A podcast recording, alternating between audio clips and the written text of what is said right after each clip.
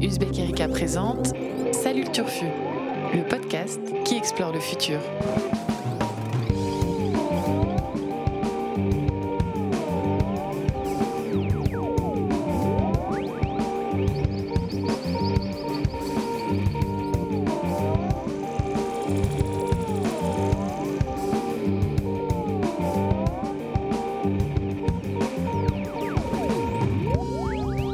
Salut à toutes, salut à tous et surtout salut le Turfu. Aujourd'hui, édition spéciale de votre podcast qui explore le futur.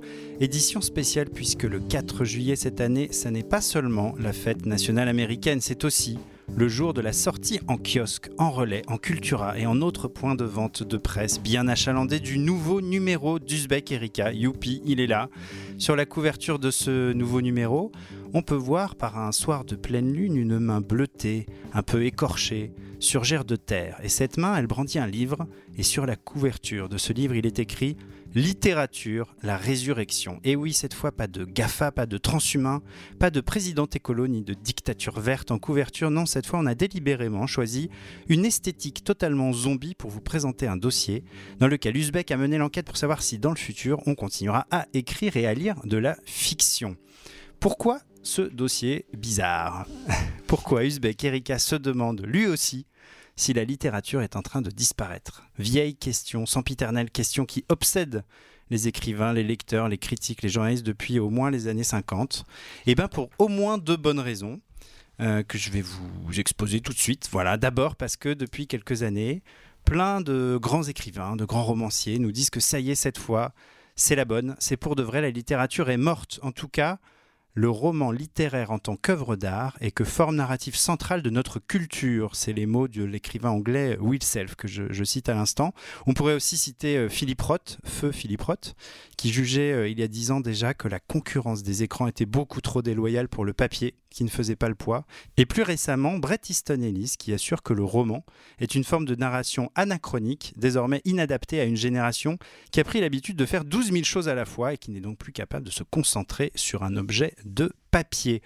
Philippe Roth, Bret Easton Ellis, Will Self, trois écrivains majeurs qu'on aime beaucoup par ici et qui nous disent donc que l'écriture de fiction n'a plus d'avenir. Et bien évidemment, ça nous a intrigués et on est allé voir si c'était vrai. Et puis la deuxième raison pour laquelle on a choisi d'explorer ce sujet de la, de la littérature dans le futur, c'est que le marché français du livre ne va pas fort. Alors les BD, la littérature qu'on appelle young adult et euh, la science-fiction, c'est pas mal, les ventes sont plutôt encourageantes. Par contre, les chiffres sont préoccupants quand on regarde l'ensemble euh, du marché du livre. Baisse des ventes euh, en France de près de 2%. entre 2017 et 2018, et puis surtout la lecture qui recule d'année en année dans les préoccupations des jeunes. Seulement 68% d'entre eux qui confessent lire un livre par goût personnel au moins une fois par semaine. Donc là, on est très très loin euh, derrière la télé, derrière les vidéos, derrière les amis, derrière la musique, derrière le sport et évidemment derrière Internet dans la liste des loisirs préférés des jeunes. Bref, l'objet livre, ce truc à interface manuelle qui ne plante pas, ne te parle pas, n'a pas besoin d'énergie pour fonctionner et qui ne te demande jamais si tu veux le mettre à jour. Ça, c'est les mots d'Alain Damasio qui parle du livre dans son dernier roman, Les Furtifs. Le livre donc n'a plus la cote. Et quand on s'intéresse aux générations futures et qu'on lit ce genre de chiffres, forcément ça interpelle. Alors, la littérature peut-elle survivre à l'expansion numérique ou bien est-elle condamnée à rester une forme d'art majeur mais d'une civilisation analogique aujourd'hui disparue? Est-ce que autant de la 5G, du deep learning et de Netflix, les romanciers ont encore un rôle à jouer, un travail qui a du sens? Et est-ce que notre cerveau est capable de se concentrer un petit peu plus de 10 minutes sur des pages de papier sans se laisser distraire par la première notification venue. Et les IA, euh, les intelligences artificielles, vont-elles euh, écrire demain comme Kafka ou Dostoïevski? Voilà un peu toutes les questions qu'on va aborder dans ce podcast euh, et surtout les questions que qu'ont abordé donc dans le, nouveau numéro du Erika la rédaction, les journalistes qui sont autour de moi et qui sont allés fouiller derrière ces prophéties macabres et ces chiffres qui font mal et qui vont vous redonner et oui, des raisons de croire en l'avenir de la littérature. L'écriture de fiction est loin d'avoir dit son dernier mot. On va vous dire euh, pourquoi dans quelques instants. Je salue donc l'équipe journalistique de choc qui m'entoure. Euh, salut Lina Megrawa. Salut Blaise. salut Lina. Salut Annabelle Laurent. Salut. Salut Blaise. Et salut Vincent Louquez. Salut, Chambellan Mao. Je donne les noms complets. Voilà, J'ai opté pour le surnom, mais euh, voilà, on innove, c'est très bien. Euh, on va commencer avec toi, Annabelle. Tu fais le, le premier papier du dossier qui est euh, consacré donc à la question des écrans. Il s'appelle Demain, virgule, trop abruti pour lire, point d'interrogation. Très important, le point J'ai d'interrogation. limité l'insulte. D'accord. Clin d'œil au, au titre de l'essai de Nicolas Carr, euh, Internet rend-il bête, qui date de 2010. Tu l'as interviewé pour ce, ce papier-là, et lui, il te dit la page imprimée est un bouclier contre la distraction. Qu'est-ce qu'il veut dire euh, par là, Nicolas Carr Donc Nicolas Scar, un essayiste et un ancien journaliste euh, spécialiste des nouvelles euh, technologies, qui un jour s'est dit qu'il n'arrivait plus à lire comme avant. Il avait l'impression qu'on avait bricolé son cerveau. Et donc il y a huit ans, il écrit Internet rend-il bête? Très, très joli titre. Euh, et donc je l'ai contacté pour savoir s'il avait changé de position. Eh bien, il est toujours aussi euh, pessimiste Mmh. comme tes trois amis cités plus haut dans, dans l'intro. Euh, ce qu'il disait dans son livre, c'est que les technologies donc, sont en train de, en gros, bousiller notre cerveau euh, et de nous rendre incapables de nous concentrer pour lire. Quand il dit la page imprimée a un bouclier pour, euh, contre la distraction, c'est qu'elle nous entraîne à contrôler notre attention. Mmh. Rien ne t'empêche de lire euh, en diagonale. Là, on, a, on est entouré du spectre, les gens ne le voient pas, mais sur la table, il y a plein de magazines. On a des antisèches. Voilà, rien ne nous empêche de lire en diagonale, mais euh, déjà, on est éloigné des distractions numériques et puis on peut revenir en arrière. On peut aussi, on est vraiment euh, très habile pour tourner très très frénétiquement les pages. Ça n'a quand même rien à voir avec la façon dont on peut scroller sur, euh, Mm. sur écran. Euh, alors que voilà, l'écran vous encourage à aller de plus en plus vite et vous êtes toujours distrait par les, ong- les, par, euh, par les onglets un petit peu. un petit dans tous les sens. donc pour, euh, pour Car, on- à force d'être constamment distrait, en fait, on devient incapable d'attention profonde.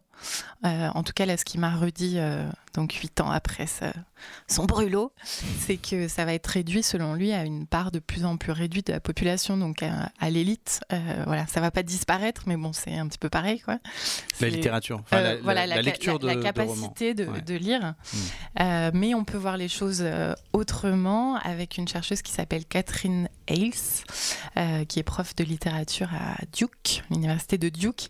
Elle, elle parle donc d'attention profonde pour cette attention euh, qui serait en train de disparaître selon Nicolas Carr, et aussi d'hyper-attention. Alors ça, c'est un contre-intuitif comme terme parce qu'on Mm. a l'impression que du coup, c'est encore plus profond comme attention, mais c'est l'inverse pour elle. Mm. C'est-à-dire, c'est le, le- le côté. Il faut plus penser à hyperactif.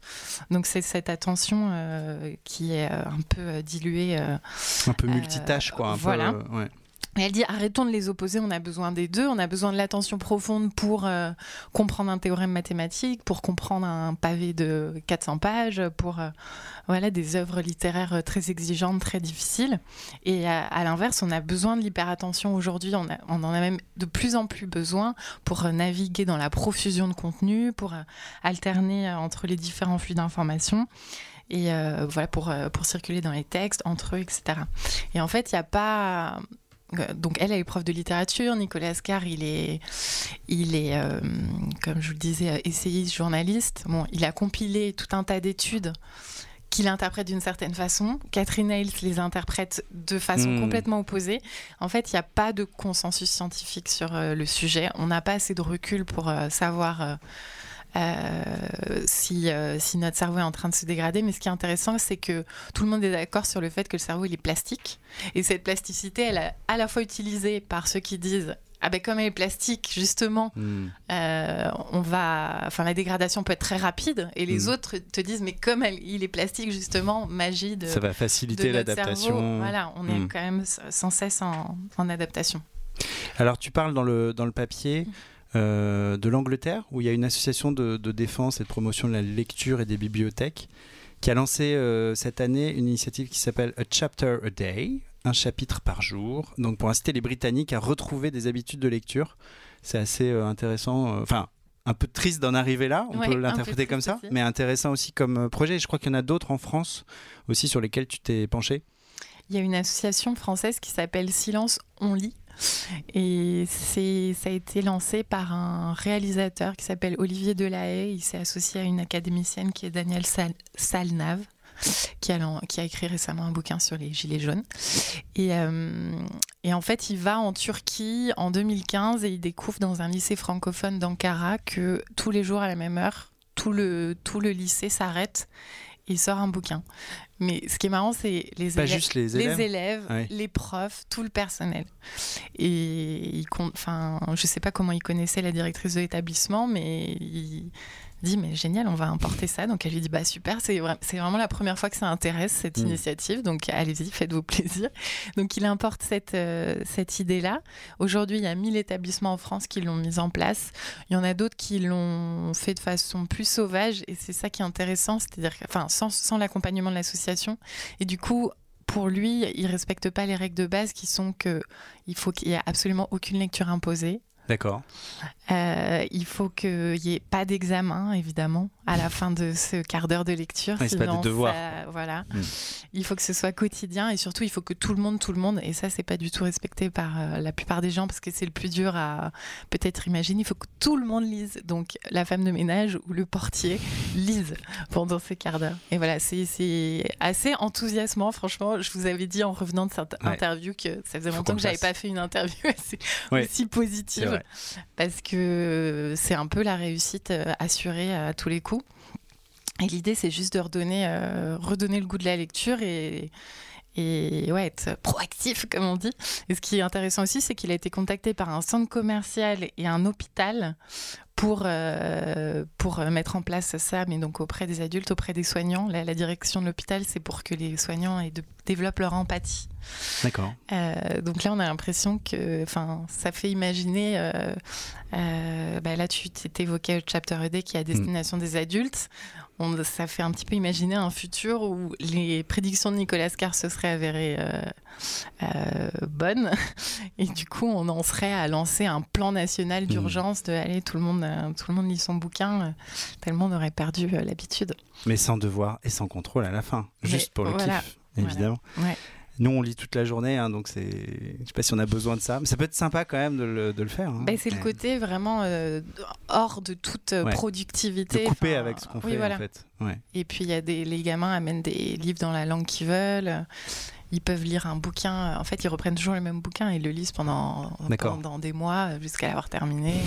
Ils en discutent entre eux. Enfin, voilà, l'idée c'est quand même euh, que ce soit pas pour euh, Oui, pas pour le taf. voilà pas Mm. lire, je sais pas, euh, Dominique Cardon quoi. T'as pas le droit, tu vois. Pas pour le kiff. T'as pas le droit.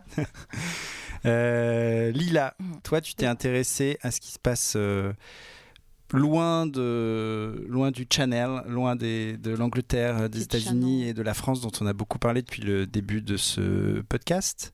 Euh, là où les prophéties de Bret Easton Ellis et Philip Roth trouvent sûrement un peu moins d'écho euh, que par ici. Euh, tu as regardé ce qui se passe en, en Inde et en Chine notamment, où je crois que le marché du livre là est pas du tout en berne. C'est ça l'idée? Plutôt florissant. Alors à ce jour, l'Inde, pour se représenter, occupe la sixième marche de l'industrie mondiale euh, du livre. En 2015, euh, c'était un chiffre d'affaires de 3,3 milliards de dollars. Et surtout, ce qui est, frappant, c'est que le secteur est en croissance euh, constante. Alors ces chiffres, ça vient euh, d'une étude euh, de Nielsen de 2015 qui projetait d'ailleurs également une croissance annuelle de 20% euh, jusqu'en 2020-2021. Donc des chiffres euh, qui sont absolument aux antipodes euh, de ceux que tu as évoqués plus tôt, Blaise. Des chiffres. euh, Ouais, no, moins, moins 1,7% pour être très précis en Ouais. France. En un Bah, en Inde, euh, en Inde c'est annuellement plus euh, 20% en ce moment. Alors pour trouver euh, l'explication, euh, il faut regarder du côté de l'éducation euh, nationale et euh, de l'économie. Alors premier indice, c'est la politique incitative du gouvernement indien envers l'éducation. En 2009, le gouvernement promulguait le RTE, soit The Right to Education Act, soit une éducation gratuite et obligatoire pour les moins de 14 ans. Une seconde raison, la principale, est le fait que l'Inde est un pays jeune et surtout à l'économie euh, en pleine croissance. Euh, C'était 8% fin 2018. Et qui dit économie florissante dit besoin de main-d'œuvre, de euh, forces vives qualifiées et donc besoin d'étudiants. Euh, L'Inde compterait près de 300 millions d'élèves et d'étudiants, avancé en 2017 son ministre euh, de l'Éducation pas mal. Un bon réservoir.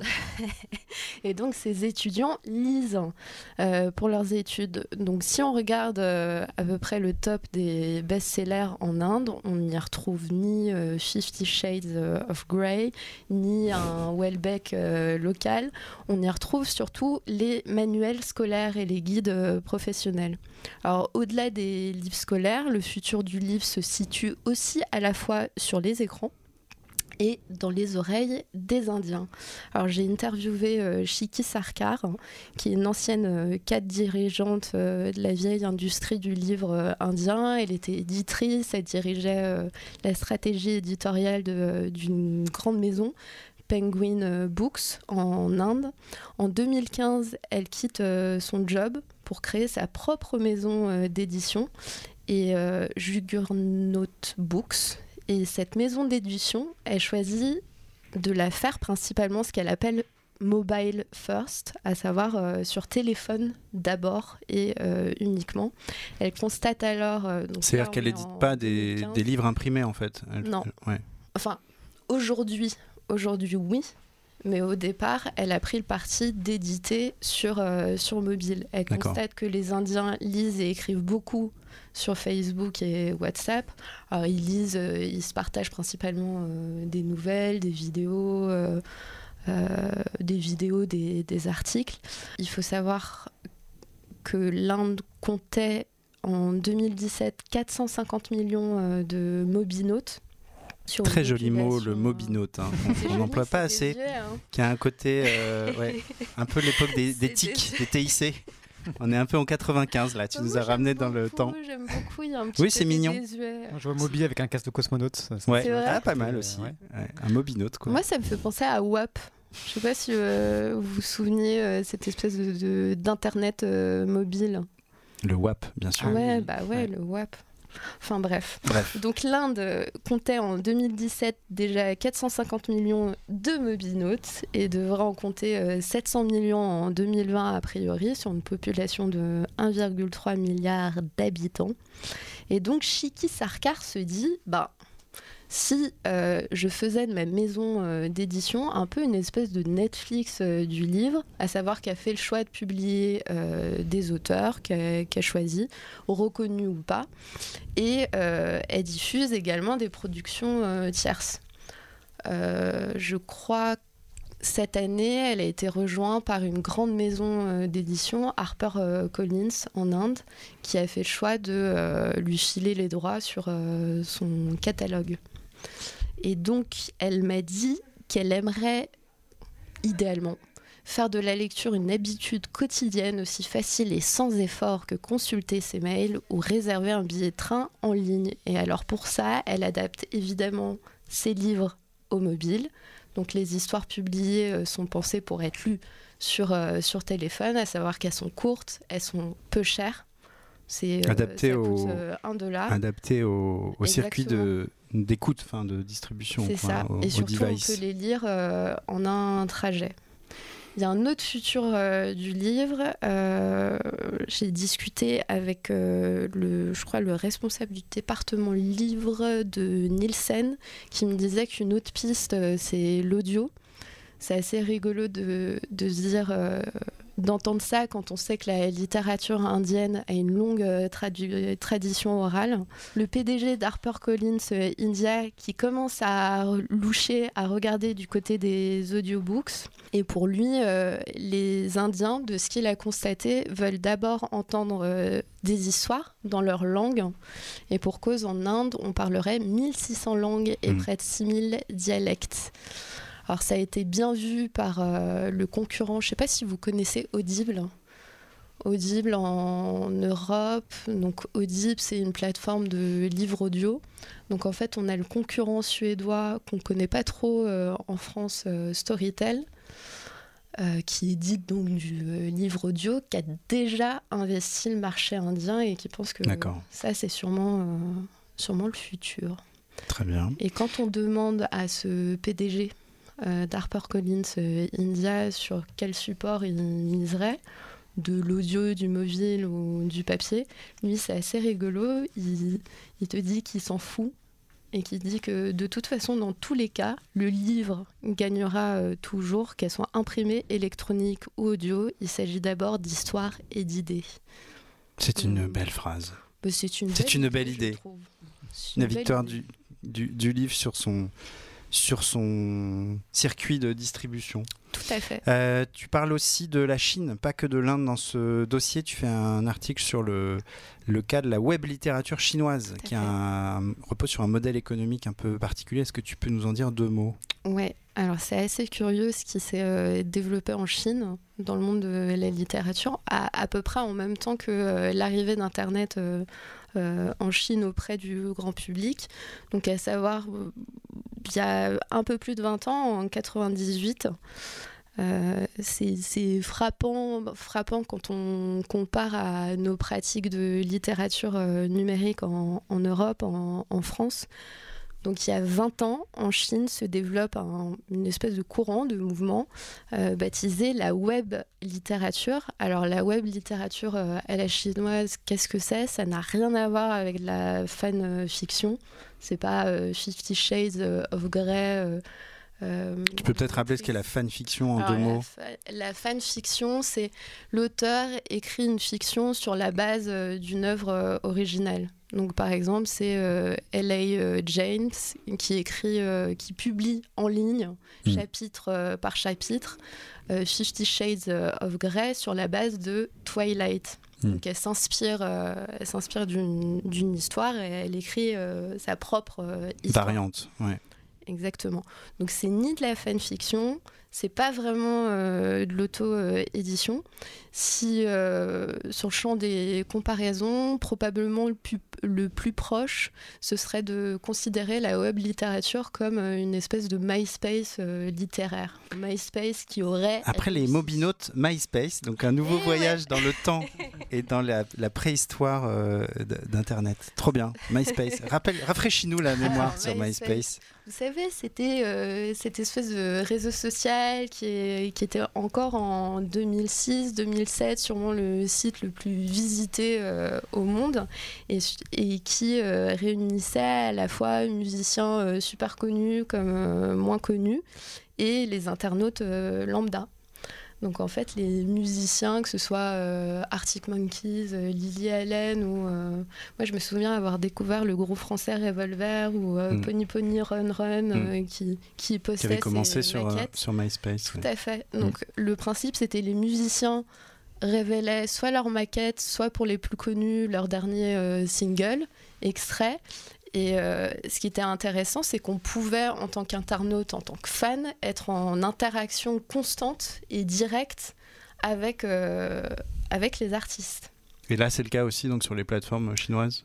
Tout à fait. MySpace a disparu, la web littérature euh, chinoise prospère, prospère encore. Le principe, c'est sur des plateformes littéraires, les auteurs, assez souvent au départ amateurs, postent des histoires, chapitre après chapitre, et sont suivis par euh, des dizaines, puis des centaines, puis des milliers, parfois des millions de lecteurs qui vont commenter, qui vont euh, exiger certaines modifications ou pas, demander, euh, et qui attendent un peu leur chapitre comme, comme une espèce de shot de, drogue. Exactement, parce que les premiers chapitres sont gratuits et puis ensuite, ils ah. sont payants. Et c'est aussi pourquoi euh, je vous disais, contrairement à MySpace, la web littérature chinoise a trouvé euh, son modèle euh, éco. Ce qui est assez rigolo de voir, c'est que l'auteur de web littérature est sûrement un sarkozyste qui s'ignore, puisqu'il fonctionne sur le principe de écrire plus pour gagner plus, ou c'est peut-être un Balzac Très belle référence. Euh, MySpace. ouais, je cherche, je cherche le lien avec le Mobinote et avec euh, le WAP et avec MySpace, mais j'ai du mal. 2007, quoi, à peu près, la période. En gros, pour les auteurs de web littérature, plus tu écris, plus tu seras populaire et plus aussi tu seras payé. Ils sont rémunérés au mot ou à l'abonnement. C'est très quantitatif comme vision du monde. Bah ouais. Productiviste. Le bémol, c'est que euh, entre auteur et scribe, euh, la limite est très très très ténue. C'est là euh, tout le problème. En fait, c'est un système qui met sous pression euh, ces auteurs qui, pour euh, attraper plus de lecteurs, vont vouloir euh, euh, se soumettre euh, au désir de leur euh, lectorat et qui vont pondre euh, du signe. On a une étude de Urun euh, Net, qui est un cabinet d'études euh, chinois, qui traçait euh, le portrait robot de l'écrivain en ligne euh, chinois. Apparemment, il écrirait plus de 8 heures par jour, en moyenne 5000 mots, parfois jusqu'à 20 000. Comme nous, quoi. Ouais, je suis pas sûre. 20 000 mots? Non, j'exagère, évidemment. Ça me fait penser à, on en reparlera tout à l'heure, mais Kenneth Goldsmith, donc qui est un, un théoricien de la littérature qu'on a interviewé dans ce dossier, il qualifie ce phénomène de littérature télépathique. Euh, il, il parle de, de connexion euh, en fait entre l'auteur et Ah, ses entre le lecteur, ouais, de euh, lien direct en fait qui s'établit entre via les réseaux sociaux ou via des plateformes d'écriture entre l'écrivain et euh, ses fans ou ses, ses lecteurs euh, Mais là, ce qui est fou, c'est que les et la lecteurs façon dont ça chinois, influence en fait son écriture quoi. bah, Mm. c'est une forme de co-création. Mm. On peut considérer ça euh, comme une forme de co-création. Et ce qui est fascinant, c'est euh, de voir que pour certains auteurs, les fans lecteurs deviennent limite des agents, euh, des agents de promotion et de diffusion. Euh, C'est-à-dire qu'ils dé- les défendent en ligne ou ils les. Ils ils les, en- défendent, ouais. ils les défendent en ligne. Ils peuvent être amenés à organiser euh, les tours littéraires de ces auteurs. Donc Mm. en fait, ils prévoient des dates. euh, on a envie de le voir dans telle ou telle, telle ou telle ville. Donc ça, c'est pour les plus euh, pour les plus chanceux. Et euh, ce, courant de la web littérature a évidemment euh, ses stars. On a le cas de euh, l'auteur Annie Baobet, qui a commencé sur ces plateformes et qui a pu éditer pour de vrai, je dis ça entre guillemets, grâce à sa communauté très fidèle, et elle vendrait aujourd'hui 600 à 700 000 exemplaires de chacun de ses livres. Oui. Et serait euh, l'une des autrices euh, les plus riches de Chine. Autre chose qui m'a qui m'a frappée dans un avion euh, long courrier en essayant de, de regarder mater un film ou une série, je suis à la fois tombée sur la dernière saison de GOT. Je Game préfère of Thrones, dire, hein, évidemment. Ouais, je préfère dire euh, Traduit parce que mon TH euh, est assez pourri. Et on pouvait également trouver euh, la légende de Fuyao, qui n'est rien d'autre en fait qu'une adaptation d'une œuvre de web littérature chinoise. Hmm. Donc ça, on peut le retrouver, euh, on commence à le retrouver dans les avions euh, internationaux. À voir dans n'importe quel avion. Mais C'est super Non, c'est argument. ça qui est fou, le film, À retrouver fait- dans tous les avions. c'est qu'en fait, cette littérature, elle s'exporte Ouais. aussi euh, sur euh, d'autres écrans. Et euh, elle est en train, elle, Elle est en train les de devenir euh, aussi importante que euh, la K-pop issue de Corée du Sud chez nous, que le drama coréen. Je ne sais pas si vous connaissez ces séries TV sud, sud-coréennes. Non, le, le genre commence à trouver, trouver son public Alors pendant que. dans nos contrées.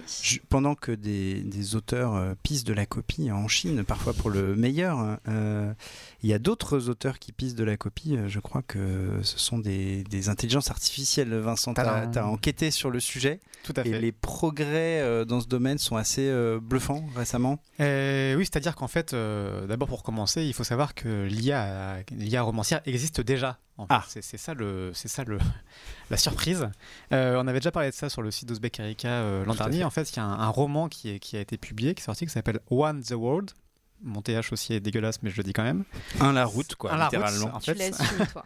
Un La Route, qui est un, un roman, le, enfin qui se décrit comme le premier roman intégralement écrit par une intelligence artificielle. Euh, derrière cette IA, il y a le, le, le- le scientifique Ross Goodwin, euh, qui donc a, a voulu faire une sorte d'ersatz du fameux roman On the Road de Jack Kerouac. Euh, et donc il a voulu reproduire le, principe de ce roman-là en le faisant écrire par une IA. Donc il a euh, refait la même route que, Jack Kerouac, donc New York jusqu'en Nouvelle-Orléans, avec une voiture transformée en auteur euh, artificiel. Donc une voiture bardée de capteurs avec une caméra, un GPS, une horloge, euh, un microphone. Et, et donc cette voiture était programmée pour écrire en direct au fur et à mesure du trajet ce qu'elle voyait sur, le, sur la route. Donc en fait, euh, ça donne une écriture très descriptive, euh, Mm. euh, où c'est euh, au feu rouge, un passant traverse la route, une maison délabrée sur le bord du chemin, machin. Et, et tout ça sortait au fur et à mesure de la voiture sur, sur un format, encore une fois, inspiré de Jack Kerouac, où c'était écrit volontairement, sans paragraphe, sans mise en Mm. page, tout à la chaîne, sur un espèce d'énorme rouleau. Un, seul, Euh, euh, un, en un seul rouleau de euh, papier, C'est ça, euh, qui, qui sortait au mètre comme ça de, de la voiture. Et donc ça, ça a été publié l'an dernier, en 2018, euh, et décrit comme donc le, le premier ro- roman intégralement écrit par, par une IA. C'est pas le seul exemple qu'on ait de, de ces espèces de signaux de, de- début d'écriture artificielle. On peut parler par exemple de, de façon un peu moins impressionnante d'une IA journaliste. Le Mm. Washington Post a quand même déjà dès 2016 mis en place un, un algorithme qui s'appelle Heliograph qui servait à l'époque en fait qui avait été mis en place pour les JO de euh, brésiliens Ouais. euh, qui servait à, à à pondre de la dépêche à la chaîne comme ça sur des espèces de petites euh, nouvelles très factuelles donc des scores en fait Mm. de- des scores euh, de- d'activités compte sportives rendu journalistique compte rendu, sportif. voilà. Euh, ça avait bien marché pour eux, donc ils avaient après persévéré avec l'élection américaine en fin 2016, où aussi pareil, l'IA servait à donner des comptes rendus de résultats locaux, ce qui souvent n'est pas couvert par les journalistes euh, faute de, faute de main-d'œuvre, faute de Mm. temps. Donc euh, dans tous les, tous les, les districts et tous les petits résultats comme ça des, des primaires et des élections américaines, l'IA avait bien fonctionné. Et ensuite, elle avait encore été euh, des, comment dire, utilisée pour le, le foot américain en université dans plein d'autres occurrences comme ça. Et plus de 850 articles avaient été écrits comme ça au sein du Washington Post euh, par cette IA. Donc c'est juste un exemple. Il y a d'autres IA Sûrement l'influence de Jeff. Bezos, Entre autres, l'influence de Jeff Bezos qui a racheté le Washington Post. Patron d'Amazon qui a aussi racheté le Washington patron d'Amazon Post. et homme le plus riche du monde. accessoirement. Euh, accessoirement, en plus. Euh, voilà, donc tout ça pour dire que les, les IA euh, écrivent déjà. euh, et c'était le point de départ de, de réflexion de cet article. On a interrogé pour savoir où est-ce que cela pouvait nous mener, est-ce qu'on allait pouvoir avoir de- des vrais romans intégralement écrits par des IA à, l'avenir. Euh, je dis de vrais romans parce que le- y a quand même des, des bémols à ce premier roman One the Road, un la Ouais. Euh, c'est que ça reste euh, assez, euh, assez descriptif et assez incohérent. C'est vendu comme un roman, mais on sent que c'est qu'une espèce de description continue de- de- du trajet. C'est une expérience plus qui relève plus de l'art euh, ouais, contemporain, de- euh, exactement, voilà, happening. euh, ouais. un genre de happening et de, Mm. façon aussi de, faire l'état de l'art sur où on est l'IA, euh, l'IA littéraire aujourd'hui. Mais les progrès sont assez exponentiels et c'est ce qui est intéressant quand on tente de se projeter dans le futur.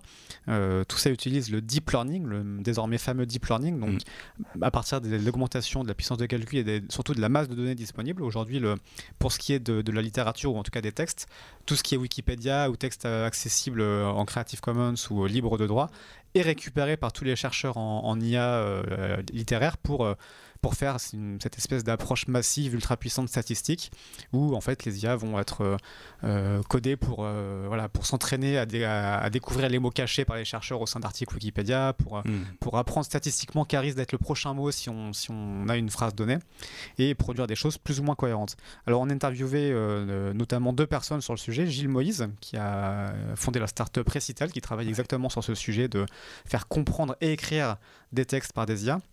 Et puis Antoine Borne, le, le- le- qui dirige le laboratoire FAIR, qui est le, laboratoire sur, sur l'IA de Facebook, euh, installé à Paris, le laboratoire européen en fait Ouais. euh, de, de l'IA euh, Dans le siège et à Paris. Dont le siège est à Mm. Paris. Euh, et c'est marrant parce qu'ils ont des points de vue alors qui ne sont pas opposés mais qui montrent un petit peu l'aspect optimiste et pessimiste de la chose. Gilles Moïse, lui, nous disait carrément que d'ici à peine 3-4 ans, on pourrait avoir vraiment des romans écrits par des IA. Euh, donc des romans, euh, pas encore des chefs-d'œuvre, mais des romans à l'eau de rose, des choses assez normatées, assez, euh, assez normées, assez Mm. formatées. Voilà. et lui, il, il se base en extra, enfin, il, fait ses prédictions en extrapolant ce qu'on sait aujourd'hui des IA. Il disait c'est assez fabuleux. On, on fait des choses qu'on pensait pas faire il y a trois ans. Mm. Il y a encore moins de 10 ans, nos modèles étaient capables de pondre à peine 3-4 mots à la suite, qui, pouvaient, qui pouvaient être cohérents les uns avec les autres. On en était vraiment là, à ces balbutiements-là. Et aujourd'hui, en moins de 10 ans, on est passé de, de 3 mots à 2 phrases. Alors, Mm. ça peut paraître ridicule. Pour eux, c'est un exploit énorme. Deux phrases, c'est-à-dire deux phrases cohérentes qui s'enchaînent l'une avec l'autre Ouais. de façon cohérente d'un point de vue du sens.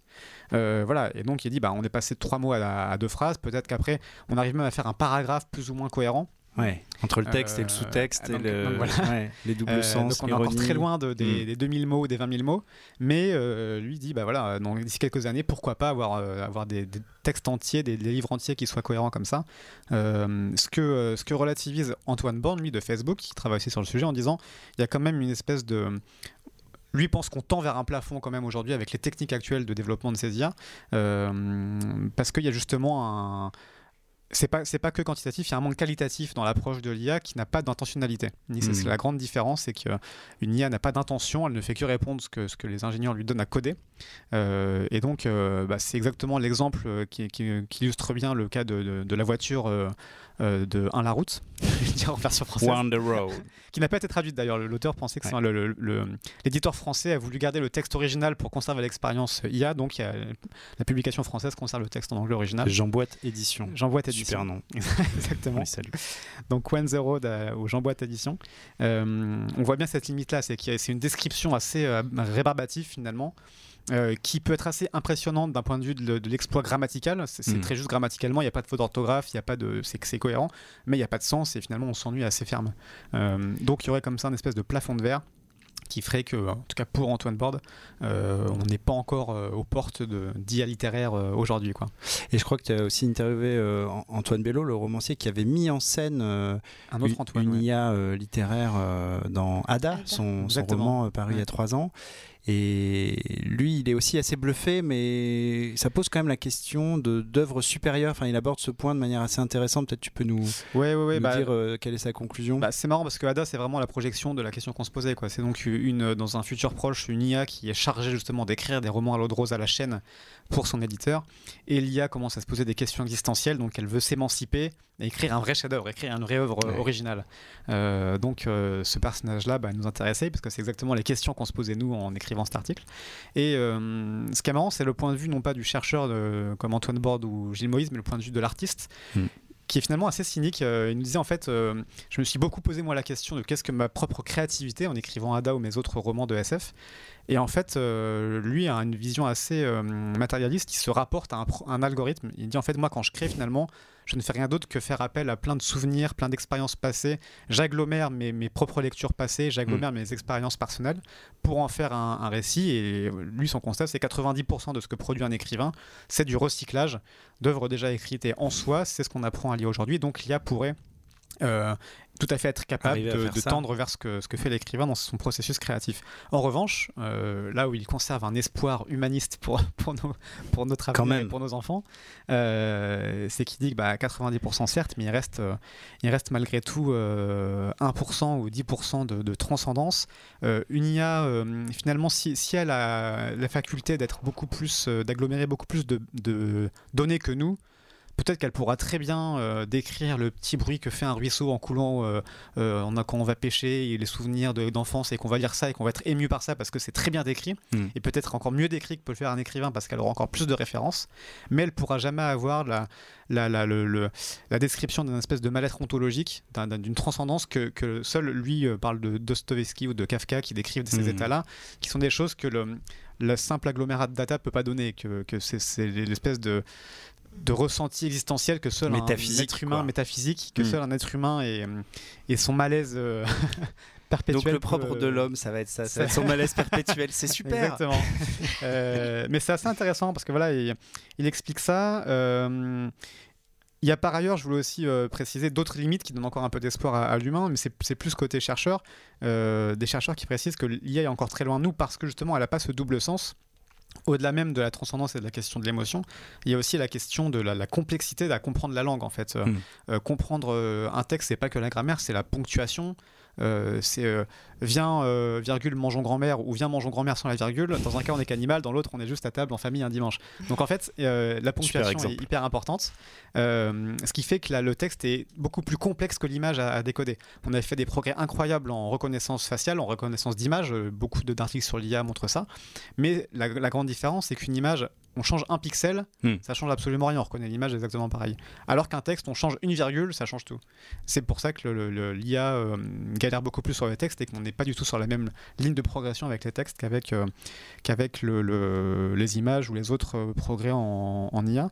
Voilà, puis pour finir aussi un autre mot philosophique que nous donnait l'écrivain Antoine Bello, c'est que finalement l'œuvre d'art est aussi dans l'œil du spectateur ou, de, Mm. ou, de, ou de- du lecteur. Euh, pour prendre l'analogie encore avec l'image, un, un tableau noir, si on dit que c'est fait par euh, Soulage, tout le monde est émerveillé. Si c'est fait par une IA, on dit bah c'est un tableau noir, on s'en fiche quoi. Hmm. Euh, donc ce qui est important sera peut-être C'est finalement. l'interprétation. euh, euh, quand bien même une IA écrirait un bouquin formidable, si on sait que c'est écrit par une IA, bah, on trouvera peut-être pas ça formidable. Intéressant. Il est fort cet Antoine Bello. Et oui. Et on le, on le salue. Il y en a un autre euh, qui est fort, euh, qu'on a interviewé dans ce dossier. C'est Kenneth Goldsmith, j'en parlais tout à l'heure, euh, qui est, qui est lui aussi écrivain, qui est poète, je cite, post-internet, c'est comme ça qu'il se définit, pourfendeur de, de l'écriture créative. Alors pour lui, l'écriture créative, donc cette fameuse technique d'écriture qu'on apprend, ça vient des, des États-Unis et ça se, ça se développe en France. Là, il y a des masters spécialisés en écriture créative euh, qui ont, qui ont ouvert. Pour lui, ça formate tous les apprentis écrivains. Euh, et lui, il fait l'éloge du plagiat. Euh, voilà, tout simplement. Dans lequel il voit une bonne école d'écriture. Euh, pour lui, c'est l'équivalent du sample en musique. Il prend l'exemple de- d'un prof de Princeton qui avait demandé à ses étudiants de- d'essayer d'écrire à la manière de Jack Kerouac. Voilà, on revient à, Encore. à- à Sur la route. Euh, et il nous dit ceci les résultats furent évidemment très décevants. Les étudiants auraient appris beaucoup plus en rédigeant un chapitre de Sur la route, Mhm. en le recopiant. Euh, c'est ce que nous dit Goldsmith. Je trouve ça l'exemple est assez euh, assez parlant. Bon, le- il est très provoque. C'est euh, le camarade Vincent Hédin qui l'a interviewé. Euh, il n'est pas autour de cette table, donc je me permets d'être son porte-parole euh, aujourd'hui pour vous donner un peu envie de lire cette interview. Euh, il nous dit aussi que pour lui, le roman n'est pas en train de mourir, puisqu'en fait, il est mort depuis 1939 Tout et la publication de Finnegan's Wake de James Joyce. Donc là, c'est le, le point snob du dossier. Euh, il nous dit franchement, après un tel chef-d'œuvre, pourquoi s'ennuyer Euh, Pourquoi lire encore euh, de, de la littérature alors que la réalité n'a plus besoin de romans et que voilà, à l'époque d'un Trump, à l'époque d'un effondrement, à l'époque, enfin, chaque jour, il dit l'actualité nous donne des choses bien plus croustillantes à, à- comme histoire et comme narration que que certaines œuvres de littérature. Et puis, euh, je, voulais citer euh, pour euh, refermer un peu ce- cette discussion sur le dossier et boucler la boucle avec ce que tu racontais, Annabelle, tout à l'heure. Il a une image qui est assez sympa sur, sur la plage. Je vais vous lire l'extrait. C'est une belle image pour dédramatiser un peu la, supposée mort du roman. La technologie a comprimé l'écrit et la lecture, mais nous ne faisons en fait que cela. Nous avons toujours besoin des deux temporalités. Quand je vais à la plage, je vois plein de monde avec un téléphone dans une main et un livre dans l'autre. Nous devons juste admettre que ça va bien et que l'environnement fracturé est le trait caractéristique de la modernité. Pour construire du sens, il faut sortir du flot pour peindre, lire, écrire, et c'est ça la supériorité de l'homme sur la machine, sortir du flot une fois de temps en temps pour lire un livre de 1200 pages. On est a priori encore capable de le faire, donc il ne faut pas euh, s'en priver. Euh, voilà, c'était pour vous donner un peu, euh, un peu de teasing de ce dossier donc euh, consacré à l'avenir de, la littérature, au futur de la littérature pour faire euh, la rime. Mais il n'y a pas que ça dans ce nouveau numéro euh, d'Uzbek Erika. Euh, Il y a plein de choses euh, croustillantes pour vous à lire. Un reportage à Seattle, dans l'État de Washington, qui a Seattle, euh, enfin l'État de Washington plutôt, qui a légalisé cette année le compostage humain, euh, cette euh, alternative écolo à la crémation et à l'enterrement. Donc vous allez pouvoir découvrir euh, cette troisième voie post-mortem. Euh, on a été sur place euh, pour vous. Il y a une story, une histoire euh, incroyable qui est celle de General Magic. Euh, l'entreprise qui a inventé l'iPhone 20 ans avant Steve Jobs, qui avait tout compris euh, de notre euh, société numérique et connectée, mais bien trop tôt. Et puis ils n'ont pas eu de peau, vous, comprendrez pourquoi en lisant cette, cette incroyable histoire de fail. Annabelle, tu as aussi interviewé la sociologue Eva Illouz, qui nous parle de plein de choses, qui nous parle de capitalisme, de dictature du bonheur, de MeToo, qui n'est qu'une petite victoire. Je la cite, vous comprendrez pourquoi en lisant l'interview. Un scénario sur le Brésil de Bolsonaro, là on est dans le futur proche. Est-ce qu'il va finir son mandat? Euh, La question avait été posée pour Trump euh, avec beaucoup de mauvaise foi. euh, là elle se pose vraiment. Je tease comme un porc, hein, je, vous, vous dis rien sur le fond. C'est que des lanceurs. Et puis une utopie sur la poésie en Belgique, tous les deux ans. Un poète en Belgique est élevé au rang de poète national, donc. Et ils tentent de rapprocher à coups de poèmes les flamands et les francophones. Vous allez découvrir aussi cette drôle d'initiative qui est super. Euh, et puis plein d'autres choses. On vous parle de privatisation de la nature, de test ADN de Startup Nation au Kosovo. Et on a même rencontré un respirien. Donc les respiriens, c'est ces êtres qui se nourrissent d'air et de soleil. Euh, tout ça dans un seul et même numéro, dans vos kiosques, dans vos relais, euh, en commande sur notre site aussi. Hein, n'hésitez pas si c'est plus pratique. Foncez, cherchez votre dose trimestriel de Futur. Je remercie la rédaction euh, qui est autour de moi, avec euh, évidemment Lila, Annabelle, Vincent. Merci à vous. Super travail sur le dossier. Merci à Roman aussi qui est toujours là. Et puis lisez-nous et à bientôt.